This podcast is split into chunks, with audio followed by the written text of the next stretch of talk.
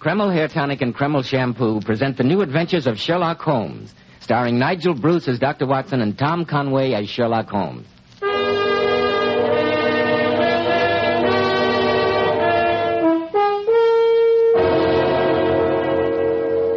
Once again, it's time to drop in for a visit with our old friend, Dr. Watson, storyteller beyond compare and confidant of the immortal Sherlock Holmes. And here he is, waiting to greet us in his familiar study. Good evening, Dr. Watson. I must admit that on such a cold and foggy evening, your fireplace looks even more cheery than usual. And a very good evening to you, Mr. Bell. Here, come and sit down. Ah, this chair feels good. Thank you, Dr. Watson. Nasty night out. Yes, it certainly is. In weather like this, I find my old wound gives me an occasional twinge. Jezail bullet, you know. Souvenir of a border skirmish in Afghanistan. Long before you were born, my boy. I've always been amazed, Dr. Watson, that with all the tight spots you and Sherlock Holmes found yourselves in, you were fortunate enough to escape with only one bullet wound. Yes, Holmes used to say that I was born to be hanged. but I can remember more than one narrow escape. As a matter of fact, there's a souvenir of one of them right before you on the mantelpiece. On the mantelpiece? Oh. Small pot of ivy, a framed photograph of you and Mr. Holmes, two sporting prints, and a small blue saucer. Hmm, not very exciting. You see, Mr. Bell, but you do not observe, as my friend Sherlock Holmes used to say. Oh. That small blue saucer from which an ordinary house cat was accustomed to eat its evening meal was the key that saved an innocent man from the shadow of the gallows and brought a fiendishly clever murderer to justice. You will find it among my notes under the heading of the clue of the hungry cat. Dr. Watson, I can hardly wait for the story. But first, here's something I'd like to pass along to you men. Every up and coming man today wants to look like a success. And neatly groomed hair adds so much to a man's appearance. So may I please suggest Kreml hair tonic? See if you don't agree that there's all the difference in the world in Kreml. Kreml keeps dry, stubborn hair in perfect order from morning till night. It gives hair a nice, attractive luster, too. Yet Kreml never plasters hair down with thick, dust-catching grease. It never leaves hair looking or feeling sticky or gummy. Kreml goes in for modern, more natural-looking hair grooming. The kind in such great demand today. Why not try it, men? K-R-E-M-L. Kreml Hair Tonic. Now, Dr. Watson, how about the clue of the hungry cat? Well, Mr. Bell, it all began one day when Holmes and I, finding it a bit early for lunch as we walked down the Strand, turned into the Old Bailey, wondering if the jury had yet brought in the verdict in a sensational murder case which Holmes had been following in the papers with considerable interest. As we entered the courtroom, we heard the clerk of the court saying, Prisoner at the bar, you stand convicted of murder by the verdict of a jury of your peers. Have you anything to say before judgment is pronounced upon you? Only, my lords and gentlemen of the jury, that I am innocent of this crime. Silence in the court. Robert Saunders, you have been found guilty of the murder of Amanda Post. The sentence of this court is that you be taken to that place from whence you came, and that two weeks from today, on the 12th of October, you be hanged by the neck until you are dead. May the Lord have mercy on your soul.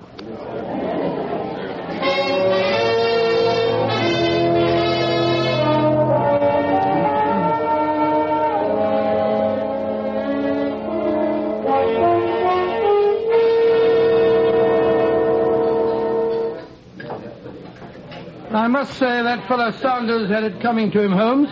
Open and shut case if I ever heard one. I wonder, Watson. Oh, now really, Holmes, even you can't find anything to wonder about in the killing of that poor woman. Her husband was away, that fellow Saunders saw his chance, broke into the house, robbed Mr. Post's cash box, and evidently woke up Mrs. Post. He knew that she'd recognize him, so he made quite sure that she'd never testify by choking the poor woman to death. He then tried to burn the house down to conceal his crime. Huh.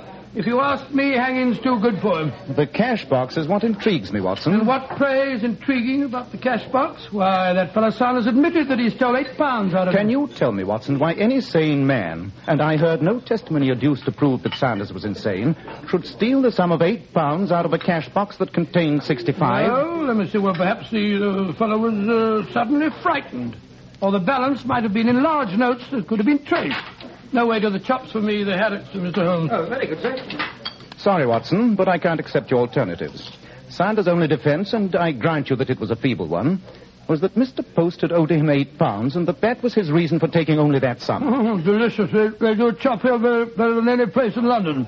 I suppose you believe Sanders' story. Despite your evident amusement, I do. Well, all I can say, Holmes, is that...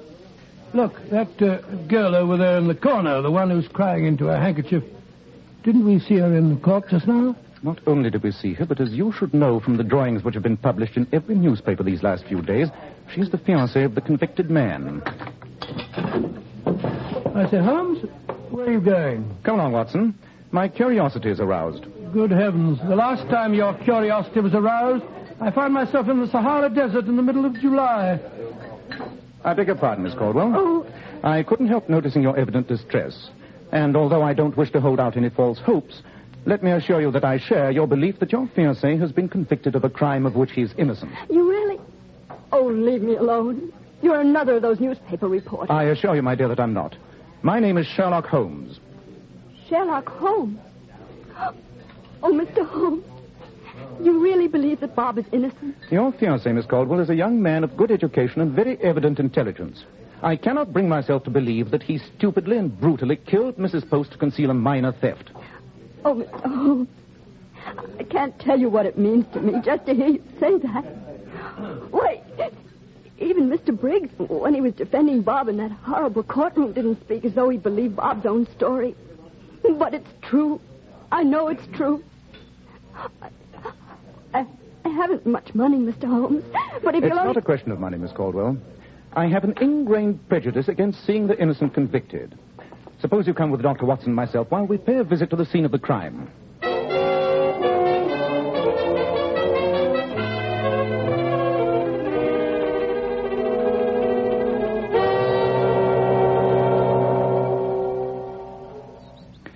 As the next door neighbor of the house where the tragedy occurred, Mrs. Roberts, won't you tell us in your own words just what happened? Well, Mr. Holmes, although it was some time ago, it still uh, catches me all of a sudden when I think of it. Fair takes me aback, it does. Sometimes I come all over dizzy like. There's too much gin, if you ask me. Quiet, Watson. I can well believe it, Mrs. Roberts. But please, Mrs. Roberts, won't you tell Mr. Holmes what you remember? Well, that morning, Mr. Post was going away on business to Brighton. Uh, going to be gone a couple of days, he was. Now, around noontime, I happened to look out of my window. Not that I'm the type that's forever minding other people's business, you'll understand. And I seen him a standing in the front door just as he was a saying goodbye to her. Saying? But I understood from the evidence that Mrs. Post was stone deaf. When I say saying, I mean he was waving goodbye to her, like he always did when he went away. Did you see Mrs. Post wave back to him? Well, in a manner of speaking, yes. At least I seen the curtain move inside the front parlor window, so I guess she was a waving to him from inside. It's fairly conclusive, Holmes. The poor woman was alive when her husband left, and she was dead after the fire. No one else could possibly have killed her. Bob didn't. I don't care what you say. And after Mr. Post left, Mrs. Roberts, what happened then? Nothing. I was busy with me housework. Frying up a nice bit of fish for me old man's supper, I was. And I didn't notice nothing next door until about eight o'clock that evening. Eight o'clock? But the fire wasn't until midnight. But maybe it's silly of me to mention it. It wasn't anything important. When a murder has been committed, Mrs. Roberts, no fact is unimportant. Well, I never did. It was only at about eight o'clock. A cat Minnie came scratching and yowling around my back door. Hungry she was. Hmm. Most enlightening. No, really, Holmes. Was that the cat's usual habit, Mrs. Roberts? No. Amanda Post was loony about that cat. Gave it its supper every night at six regular. Liver she used to feed it at sixpence a pound. Now that's scandalous if you ask me, with poor people starving. Yes, starving. I see. Then what did you do? Well, I fed the cat, and then I went to bed. And the old man and I were as sound asleep as two blessed angels in paradise when we heard the fire engines.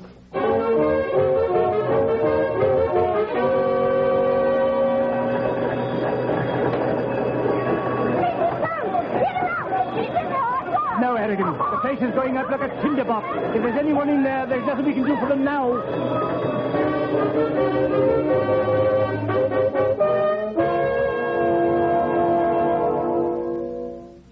Oh, it was horrible hearing them say that, Mr. Holmes. We were still thinking that deaf as she was, poor Mrs. Post had not been awakened by the crackle of the flames. And it wasn't until the next day, when the men from Scotland Yard were looking around the wreckage, that they told us that she'd been strangled in her bed before the fire ever started. Strangled by that smooth-spoken, murdering young devil, that Robert Sanders. No, it isn't true. That's a lie. Bob couldn't Control have... yourself, please, my dear Miss Caldwell. Thank you, Mrs. Roberts. I greatly appreciate the assistance you've given us. Good day. Oh, not at all, Mr. Holmes. It's been a pleasure, I'm sure. But, Mr. Holmes, all that woman's evidence came out in court. There's nothing there to help you set Robert free. Yes, I'm afraid you're right. I'm dashed if I can make head or tail out of that stream of nonsense that woman spouted at us. Don't be too hasty, Watson. I should like to call your attention to the curious incident of Minnie's supper. But that night the cat didn't get her supper. That was the curious incident.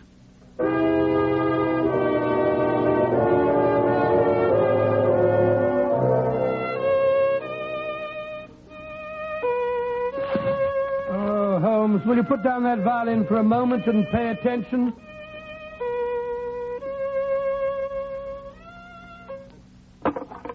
This is the third time since we got home that you've interrupted what I'm sure might prove a magnificent composition, my dear Watson.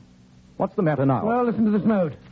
My dear Mr. Holmes, may I request your immediate presence at my home on a matter of the greatest possible importance? I enclose my check for 500 guineas as a retainer signed Geoffrey Brookfield. In brackets, the Earl of Brookfield. 500 guinea retainer. You, you calmly sit here on Baker Street playing the violin. If you like, you may write to Lord Brookfield and tell him that the paintings over which he's so worried have been sold by his son to provide jewels for the dancer with whom the young man is enamored. And uh, send his check back to him with my compliments. Come in. Yes, Mrs. Hudson, what is it? A gentleman to see Mr. Holmes, sir, a Mr. Post. Mr. Post. Oh, yes. Show him up, will you, please? Yes, sir. You act as though you expected this fellow Post. When I put a ferret down a hole, Watson, I usually do so in expectation of starting a rabbit. You mean those questions of yours, Mrs. Roberts, this afternoon? Our garrulous friend, Mrs. Roberts, is not the type to keep a visit from Sherlock Holmes a secret from the neighborhood. Mr. Post, Mr. Holmes. Good evening, Mr. Post. Uh, Mr. Sherlock Holmes? Quite. And this is my friend and colleague, Dr. Watson. Good evening, sir. Uh, doctor. Uh, won't you sit down? Uh, thank you, thank you, Mr. Holmes. I prefer to stand. I, uh, I must confess I'm somewhat upset by what my former neighbor, Mrs. Roberts, told me this evening. Oh? What was that? Uh, that you and Dr. Watson and that young woman were asking questions this afternoon. There's nothing for you to be upset about, Mr. Post. But I confess that the unfortunate matter of your late wife's death had certain features which seemed to me odd, shall we say? But this morning, Sanders was found guilty and condemned to be hanged. I'm aware of that. But as long as you're here, Mr. Post, I'm sure you won't mind answering a question or two. Not at all. Though I fail to see Oh, what do, must- do sit down, Mr. Post. You're making me nervous, walking back and forth, back I'm and sorry. forth. I'm, I'm awfully sorry, Doctor. Ever since this horrible thing happened, I can't seem to sit Oh, yes, still. yes, yes, of course. I'm so sorry. I this fellow. Sanders, a former employee of yours, wasn't he, Mr. Post? He was, he was. I sacked him. Fellow was always nosing about things that didn't concern him. And according to him, you still owed him eight pounds back wages. Oh, not a bit of truth to it. I'm sure there wasn't. After all, a matter of eight pounds could mean very little to you. You'll pardon my mentioning it, Mr. Post, but uh, you must be a man of considerable wealth now. If you mean since my wife's death, yes, I am. When I came to England from Australia a couple of years ago, all I had was a few hundred pounds and some business experience. I met and married my dear Amanda within the past year, Mr. Holmes, and a finer wife no man ever had. I can assure you that I'd give all the wealth she left me, and a dozen times over, to have her back with me. Uh, Of course, of course. The sentiment does you credit, sir. Quite. And now that I've met you, Mr. Post, let me assure you that any doubts I may have had in the matter are entirely resolved. Ah, I'm glad to hear it, Mr. Holmes. You'll pardon my intrusion, but, well, you understand. Yes, indeed, sir. Indeed, Uh, indeed. good night, gentlemen. Good, good night, sir. Good night, Mr. Post. Pleasant fellow. Well, Holmes, I'm glad that your doubts have finally been set at rest. Yes. Any lingering doubts I may have had as to Sanders' innocence have now been completely removed. Sanders' innocence? Watson, Does it occur to you that there's something about our friend Mr. Post that doesn't quite ring true? Oh, come, come, come, home. Seemed to me a fine, upstanding fellow. But did you happen to notice his curious way of pacing up and down? Well, the poor man's overwrought. Probably can't keep still. It's natural enough. Being a doctor, Our I sitting feel... room, Watson, is 23 feet in length, with no obstructions in the area where Mr. Post chose to do his pacing. Yet he turned automatically again and again at each end of what I estimate to be an eight-foot walk. Eight foot? What are you driving at? Eight feet, Watson, happens to be exactly the length of a prison cell.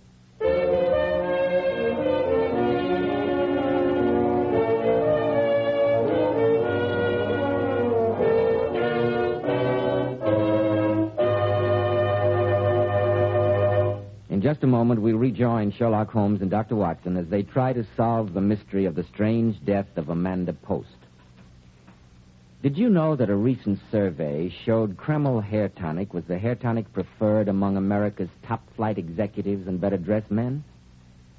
Well, this isn't at all surprising because Kreml is famous for giving hair that smooth, well groomed appearance, for which there is no substitute.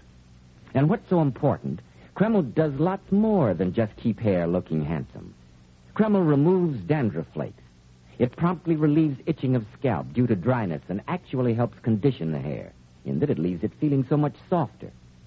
Notice how much easier your hair is to comb, how every lock falls right in place and stays that way all day long. And remember, whereas Kreml gives hair a rich, attractive luster, it never leaves hair looking or feeling greasy. Ask for an application of Kreml at your barber shop.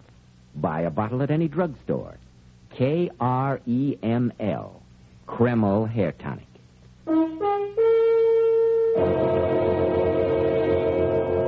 And now, Dr. Watson, what did Sherlock Holmes do after he called your attention to the odd behavior of Mr. Well, Post? it was too late that night for us to do anything. Although Holmes did send off a cable to Australia asking for all available information on the mysterious Mr. Post. But, bright and early the next morning, Holmes and I set off in a hansom cab, almost before I'd finished my breakfast. Our destination being the fire brigade station nearest the late Mrs. Post's house. You're convinced the fire was incendiary, Captain? No, no question in my mind at all, Mr. Holmes. Blazing like a Guy Fawkes piece it was by the time we got there. After we finally had her wetted down, there was a smell of paraffin oil strong enough to choke you all over the place. So you very rightly sent for the police? Oh, I did that, sir, just as soon as I found that poor woman lying dead in her bed, or was left of it. Though I thought she died of suffocation. Well, the medical evidence that she'd been strangled before the fire started was clear enough. I know Dr. Richardson, a sound man, very sound. And it was you who found the cash box, Captain? Uh, yes, Mr. Holmes.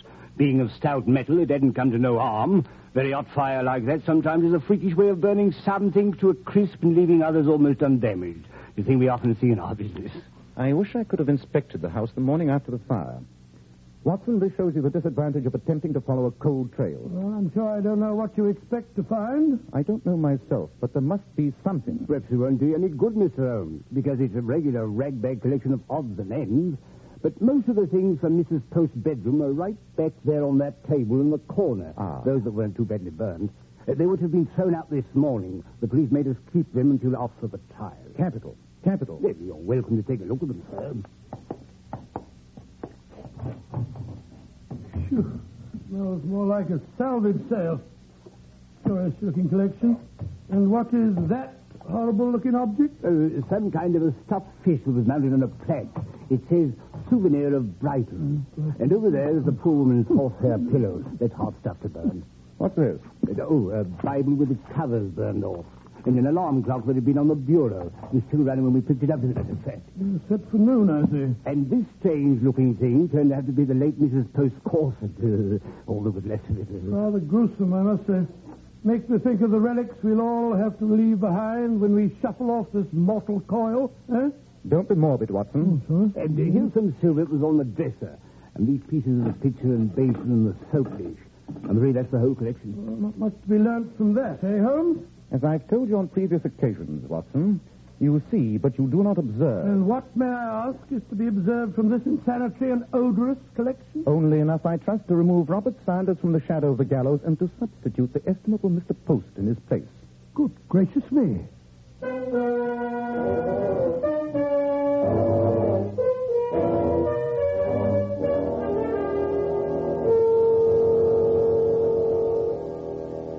Would you be good enough, Watson, to ring for Mrs. Hudson? All right, Holmes, if you say so, but how you expect to frighten Post into confessing that he murdered his wife and then set the house on fire while he was 50 miles away in Brighton is, is beyond me. You are in possession of the same facts that I am, Watson. And since you know my methods, you should be able to reach the same conclusions. I must admit. Come in. Oh, you rang, Mr. Holmes? We're expecting a visitor, Mrs. Hudson. Mr. Post, who was here last night. Oh, I remember him, sir. A very nice gentleman. He tipped me a shilling on his way out. I have reason to think that he'll be here very shortly. Will you show him up as soon as he arrives? All right, sir. You were saying? I was about to say that the problem no longer lies in the solution of the crime. That, of course, is obvious to anyone. Well, yes, uh, of course, certainly, obvious. The difficulty is I haven't a shred of evidence. Therefore, the only possibility of justice being done is through forcing a confession from Mr. Post by suddenly facing him with an utterly unexpected reconstruction of what actually happened. I suggest, Watson, that you arm yourself with your service revolver. I have reason to think that Mr. Post may react violently. Really? Loaded and ready. But I do think, Holmes, that if you're so sure that Post is the murderer, you might at least tell the police. I very much doubt if Scotland Yard would admit itself completely in the wrong without proof, which, of course, I haven't got. No, Watson, I'm. Come in. Uh, good evening, Mr. Holmes. Dr. Watson. Good evening. I received your note, Mr. Holmes, asking me to call on you at once on a matter of the greatest importance. I'm sorry to trouble you at this hour of night, Mr. Post, but there have been one or two puzzling questions in connection with your wife's death which have been bothering Dr. Watson and myself. But I thought you said last night that all your doubts had been resolved. They had, Mr. Post, but I didn't specify what doubts. I'm afraid you're being a bit cryptic. I must beg you, Mr. Holmes, to come to the point. Very well, Mr. Post. Let me present to you a reconstruction of what I can only term a highly ingenious crime. I'm listening. A certain man who, for the moment, shall be nameless, meets and courts a wealthy woman who, despite the handicap of her deafness, is still attractive, and marries her. Very interesting, Mr. Holmes. Then, ruthlessly and in cold blood, he strangles this poor, foolish, credulous woman, knowing that under her will he will inherit her fortune. I know what you're insinuating, and I. Then you admit? I, I admit nothing. There's no reason why I have to stay here and listen to you insult my wife's memory. Sit down, Mr. Post. You don't dare leave till you discover just how much I really do know. Very well, Mr. Holmes. And just how does this man do what you say he did without getting caught?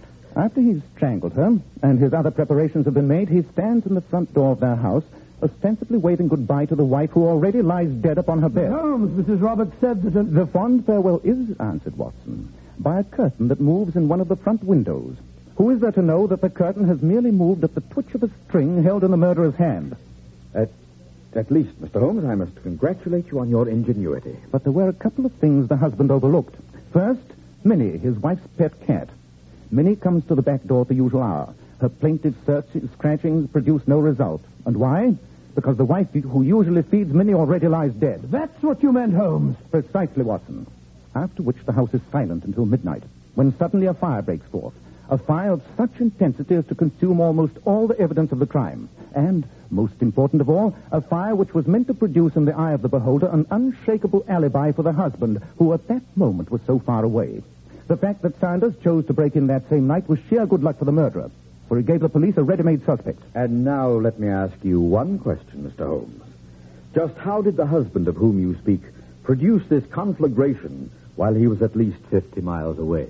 Probably by means of some simple attachment connected to the alarm clock in his wife's room, which was set to go off at 12 midnight, Watson, not 12 noon, as you surmise. Good heavens, Holmes. An attachment which was later destroyed by the heat of the fire. Very pretty piece of fiction, Mr. Holmes. Of course, it would never stand up in a court of law. I'm not so sure, Mr. Post. Oh, I am. After all, it would just be your word against mine. Yes. The word of Sherlock Holmes against that of an ex-convict. Why, you- Two of whose previous wives died in Australia under suspicious circumstances. I won't listen to any more. What's been said is sufficient. He'll never get me for those other two, nor for this one. Then you either. do admit. Yes, yes. I killed my wife, but you'll never see me in court. Nice work, Watson. Is he badly hurt? I don't think so. Just a flesh wound in his shoulder. Knocked him out for a few minutes, that's all. He'll live, I'm afraid. Watson, if you hadn't shot first, Oh, nothing, my dear fellow, nothing at all. Don't mention it, fellow. Uh, uh, tell me, how did you ever deduce that whole story? just from the fact that the cat didn't get her supper. I didn't, Watson. Oh, uh, you said that... The incident of the cat's supper served to make me suspicious. I only became certain at the fire station when I saw the alarm clock. But Holmes, I saw that alarm clock. Seemed like a perfectly ordinary clock to me. As I remarked before, Watson, you see, but you do not observe. Why would a woman who is stone deaf have set an alarm clock to waken her at 12 o'clock? Well, of all the blind idiots. Quite. And now, chap, ring for Mrs. Hudson, will you? I think perhaps the police might be interested in our friend, Mr. Post.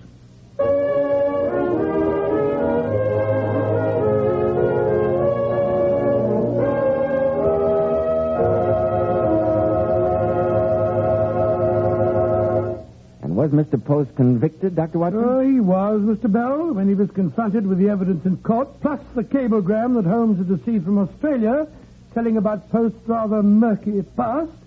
He went all to pieces, broke down and confessed everything. Of course, Robert Sanders was immediately set free. I see. And now, Dr. Watson, before you tell us about next week's story, may I ask our lady listeners this question? Oh, of course, my dear fellow, of course. Did you know that the makers of Kreml Hair Tonic also make a remarkably beautifying shampoo? Yes, and quite naturally, it's called Kreml shampoo. The famous Powers models were among the first to discover its amazingly beautifying action.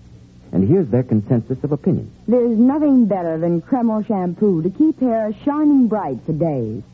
Each tiny strand just gleaming with natural glossy luster. Kreml shampoo works like magic, even in the hardest water. Its rich, active foam penetrates right to the scalp and removes all loose dandruff as well as the dirt. Oh, and don't forget about its beneficial oil base. This helps keep hair from becoming dry or brittle and leaves the hair so much softer and silkier. We always use Kreml shampoo at our house, and my wife is smart. She buys the large family size. K R E M L. Kreml shampoo. And now, Dr. Watson, what about next week? Well, let me see. Next week, next week, I think I'll tell you about the incredible and rather grim happenings that transpired in the ancestral home of the Burleys on the storm-swept Cornish coast, and how Sherlock Holmes once again came to grips with that arch-fiend of crime, the sinister Professor Moriarty.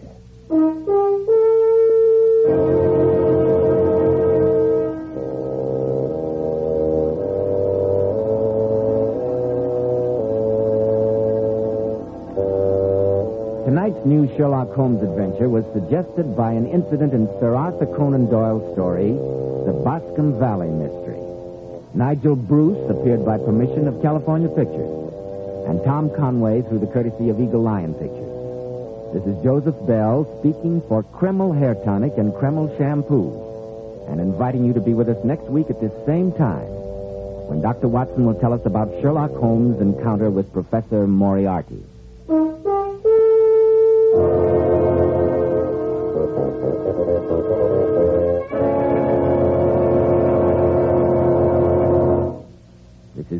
ABC, the American Broadcasting Company.